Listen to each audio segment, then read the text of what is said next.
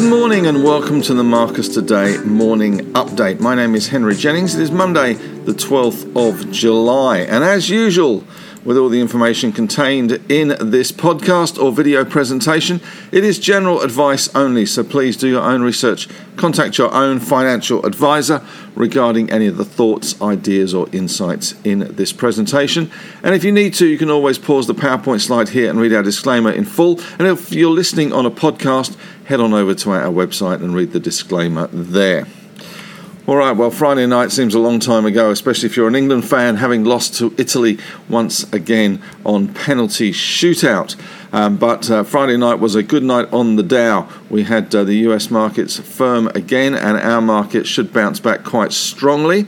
But of course, we will be waiting for that 11 o'clock update from Gladys Berejiklian on New South Wales numbers and Sydney numbers in particular. Dow Jones for the scores on the doors up 1.3%, 448 points to 34,870. And the Nasdaq up around 1%, 142 points 14,702 and as usual the S&P 500 in the middle for diddle up 1.13% 49 points to 4370 as a result we saw our SPI futures up 76 points 72.62 the level there for the SPI up just over 1% so hopefully a good day in store, but certainly those Sydney numbers are expected to be above 100, and the lockdown you would think is going to be extended for some time to come, unfortunately. VIX index down 14.8%, so as the Dow rallied, no one really wanted to hold option volatility over the weekend either, so we saw that VIX index down nearly 15% to 16.18. In commodity land, we saw once again a higher oil price pushing higher. Brent crude up 1.93%, $1.43 to 75.55. WTI up $1.62 or 2.22, three little ducks. Uh, to 74.56 there, and gold price as well doing well, up $10.40 or 0.58 of a percent to 1810.60. So we are seeing that gold price edging higher, although not at a massive velocity. The iron ore price uh, down slightly, down 0.8 of a percent, $1.7, $1.70, $216.50. And in other commodities, we saw copper up 1.9%, nickel up 2.1, aluminium up 2.5, zinc up 1.4, lead up 1.5, tin up only 0.24%, and BHP and Rio both up around 4 to 4 and a quarter percent in US ADR trade.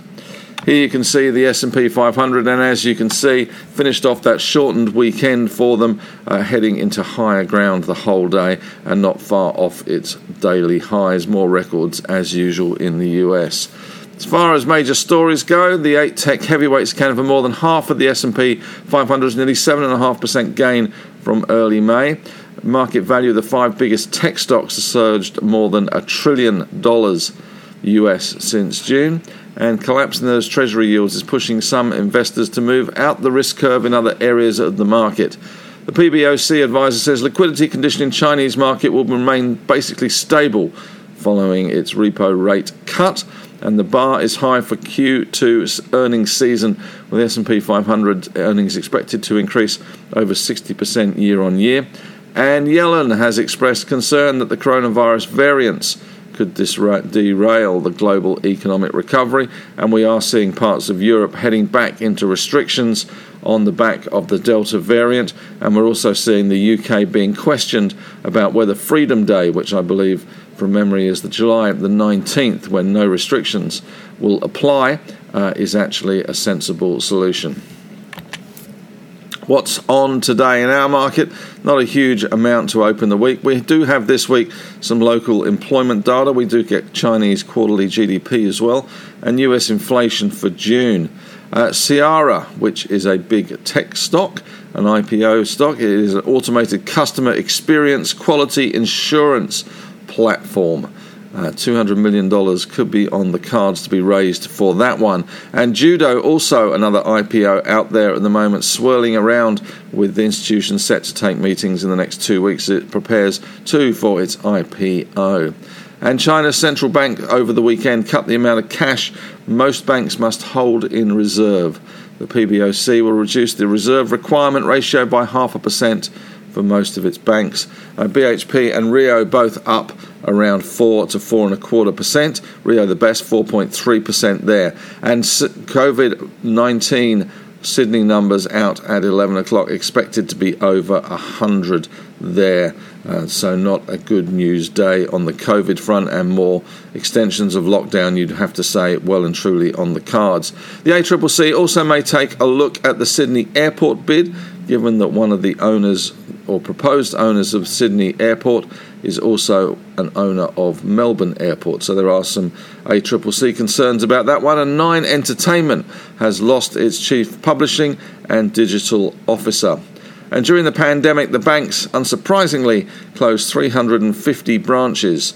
Uh, ANZ was the leading the charge there. 145 branches it closed during the last year or so of the pandemic. So uh, three a week for uh, for them. Uh, as far as Rio goes, their Richards Bay mineral sands business still operation. That's still in limbo. They closed it down the other day due to security concerns. That did give Iluka a bit of a bounce higher, but uh, it's still in limbo. So no news there and no reopening there for that Richards Bay mineral sands operation. And finally, for England fans, another disappointing penalty shootout. We're kind of used to it, but we lost to Italy on the penalty shootout at Wembley. Question of the day today What are your expectations for the US earnings seasons? We are on the cusp of the US earnings season. Of course, we're also on the cusp of our earnings season. Certainly, the market is pricing in a pretty uh, good earnings season from the US. So, what are your expectations? Are we going to see this as the catalyst to push higher, or are we continuing to just grind around this record high level that we've seen in the US and pretty much grinding around the record high level that we have here? Although off a little bit last week, uh, we'll probably make up some of that today. Thanks very much for listening. Head on over to the Facebook discussion group as usual. It's always a fantastic group over there. Some great questions, great insights, and great contributing members there. Over three and a half thousand members on that group now. It is uh, members helping members is the motto there. Got to ask the analyst on Friday as well at 5 p.m. So if you've got any stocks that you want me to have a look at before the Ask the Analyst session on Friday, please uh, send them in. Always love to uh, get uh, a chance to look at a few new stocks. So head on over to the uh, my email and send me any suggestions, and uh, I'll whittle it down to around five or six, and we will look at those in a little more detail. Otherwise, apart from that, have a great day.